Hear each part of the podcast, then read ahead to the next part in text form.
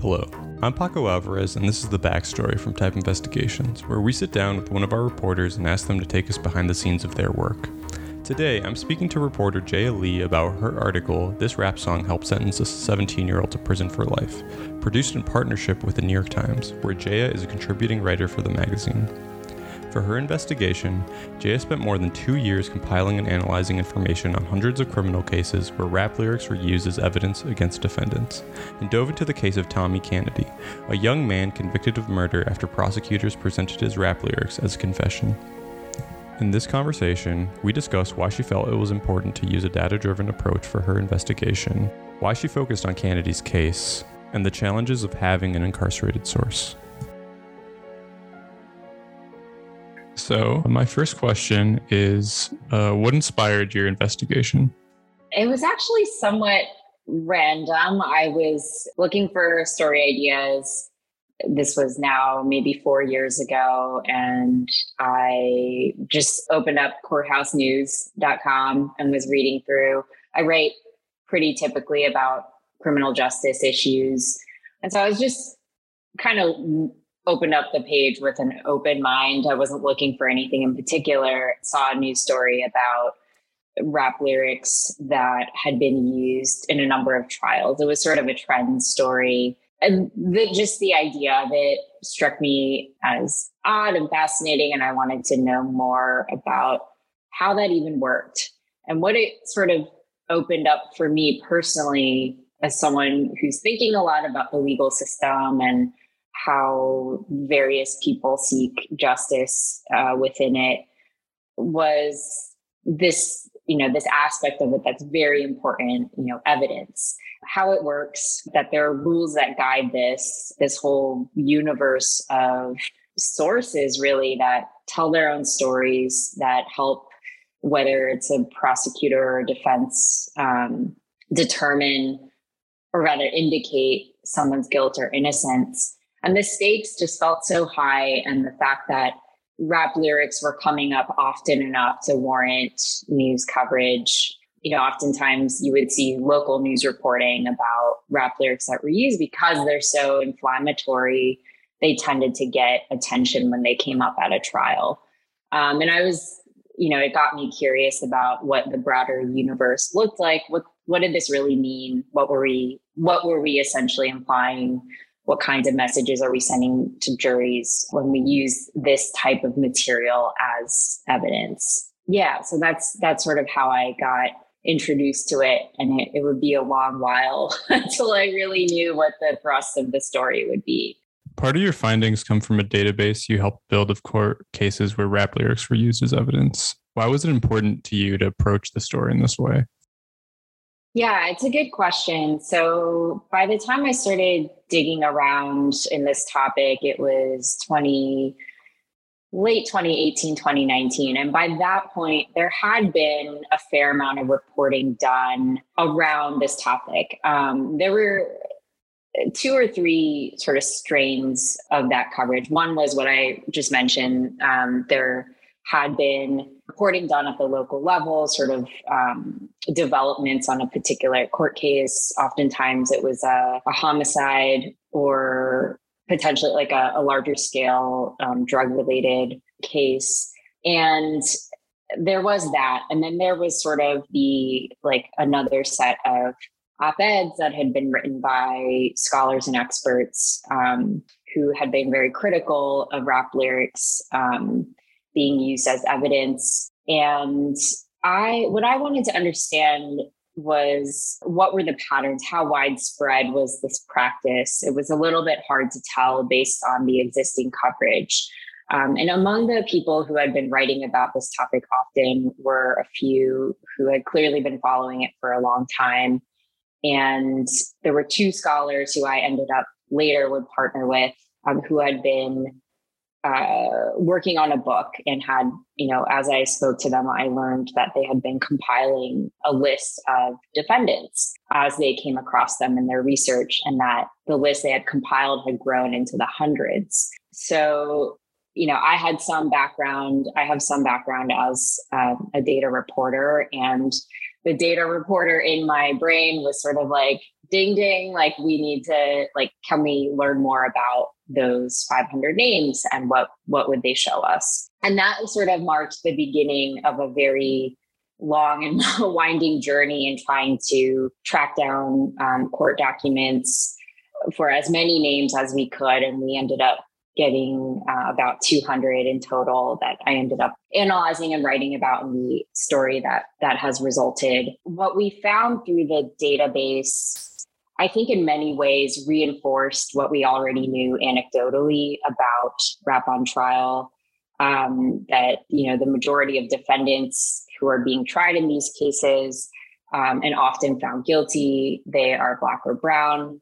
That the manner in which rap music or lyrics get used is often brought in because there's a purported uh, relevant reason. Um, there's something about the lyrics or music that supposedly ties the defendant to the crime in question. But oftentimes, what happens when the evidence is admitted and then later presented is that the the the message to the jury is oftentimes related to the defendant's character, whether that's explicit or implicit, the sort of to varying degrees spoken or unspoken indication to the jury is that this defendant, even, you know, regardless of whether or not there are facts or physical evidence or eyewitnesses tying them to the crime in question, that this is a type of person who could have committed this crime would have was more likely to commit this crime. And there is a gray area there of whether or not you know is the defendant actually guilty or innocent oftentimes but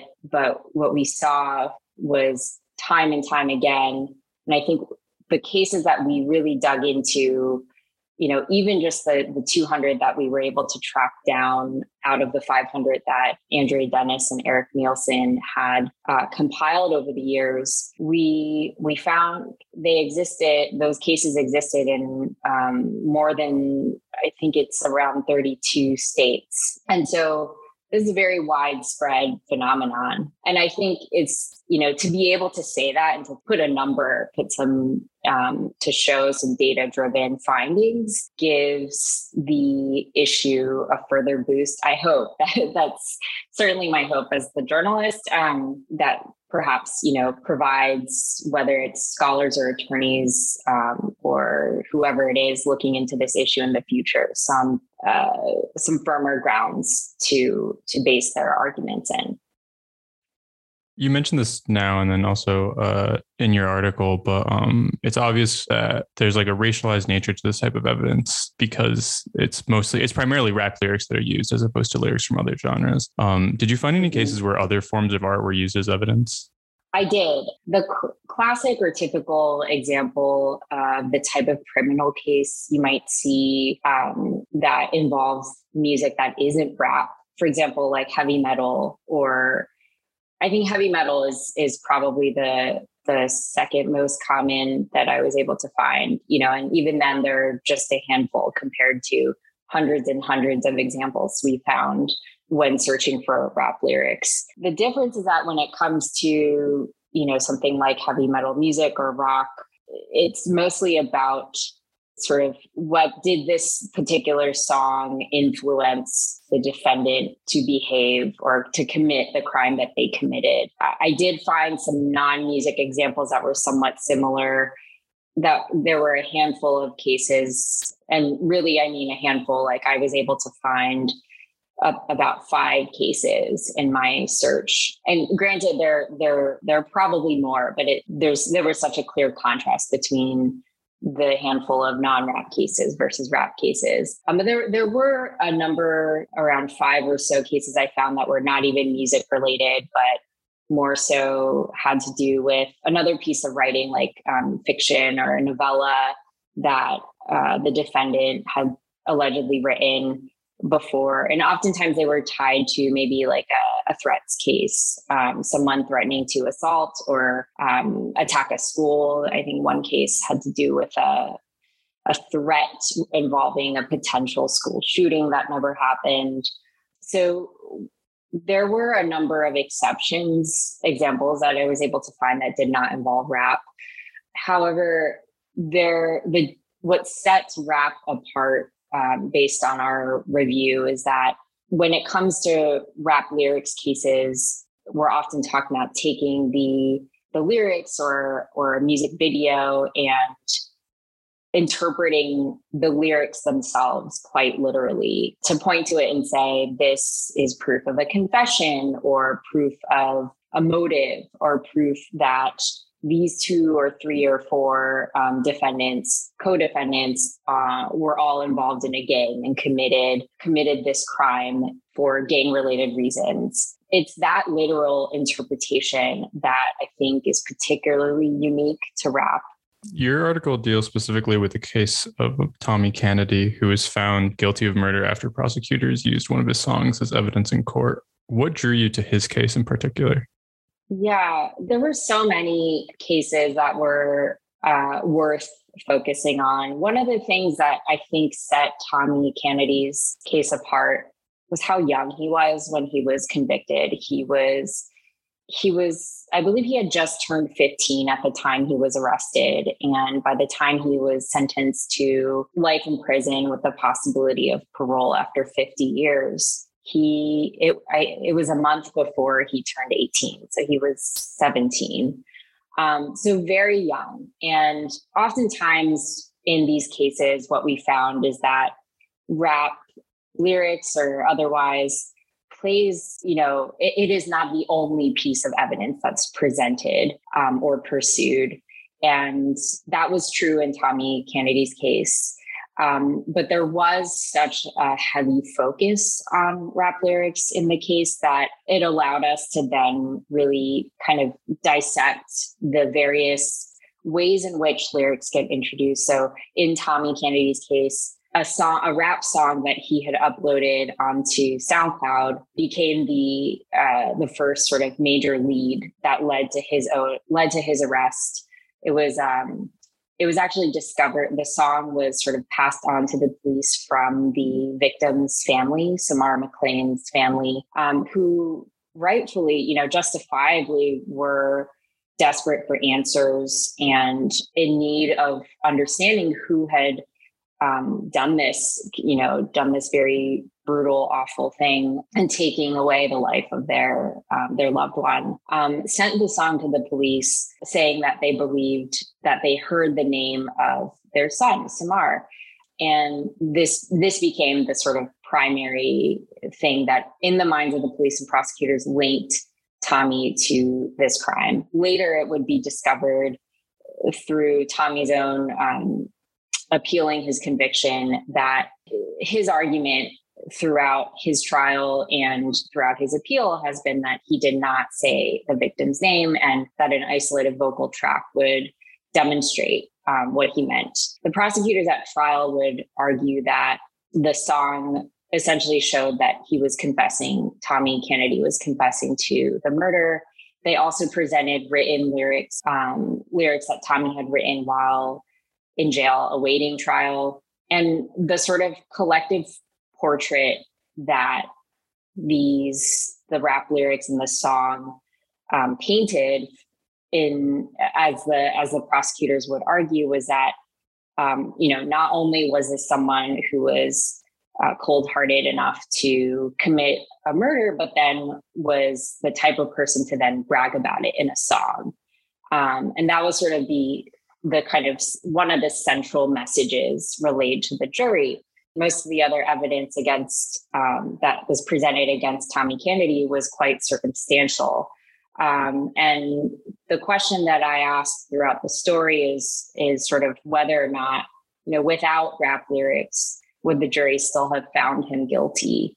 Um, and that sort of, you know, that sort of question I think in so many of these cases is um, it is it is hard to kind of pick apart one one piece of evidence and say this is you know this was clearly indicative of guilt or in, innocence you know in the vast majority of cases um, you're you're often you know more in this gray area. And and you know it, it all comes down to that central standard of beyond a reasonable uh, doubt.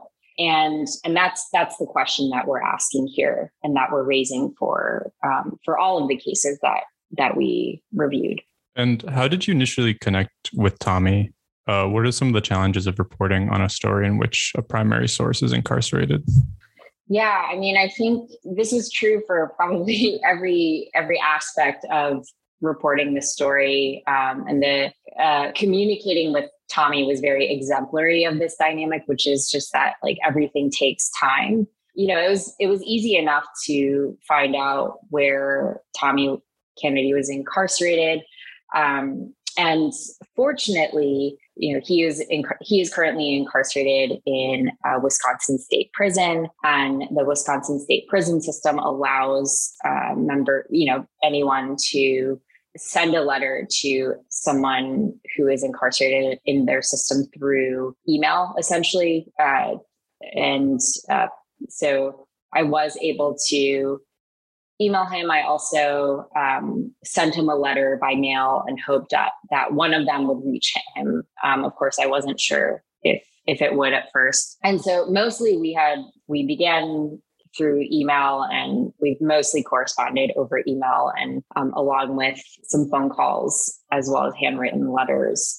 You know, it's I think I've reported on um, and with enough people by now um, in my career uh, with people who have been incarcerated to know that when I don't hear back for weeks at a time, which is actually quite typical, not to panic.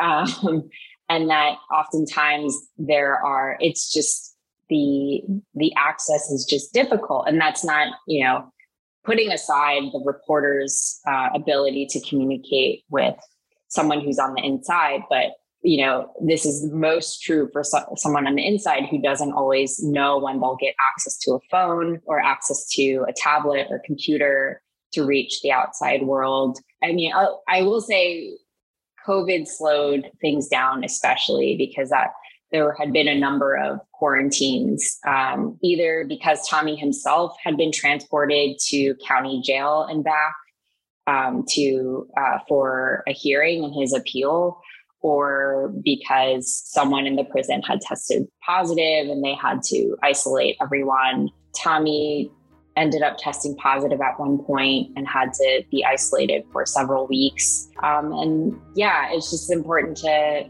um, understand how life inside prison works and how you know the daily rhythms that that we experience on the outside are look very different so just kind of adjusting to that um, to that pace, I think can be a challenge. You can read This Rap Song Help Sends a 17 Year Old to Prison for Life at the New York Times or the Type Investigations website. Check our show notes for a link to the article. A transcript of this backstory is available at typeinvestigations.org slash backstory.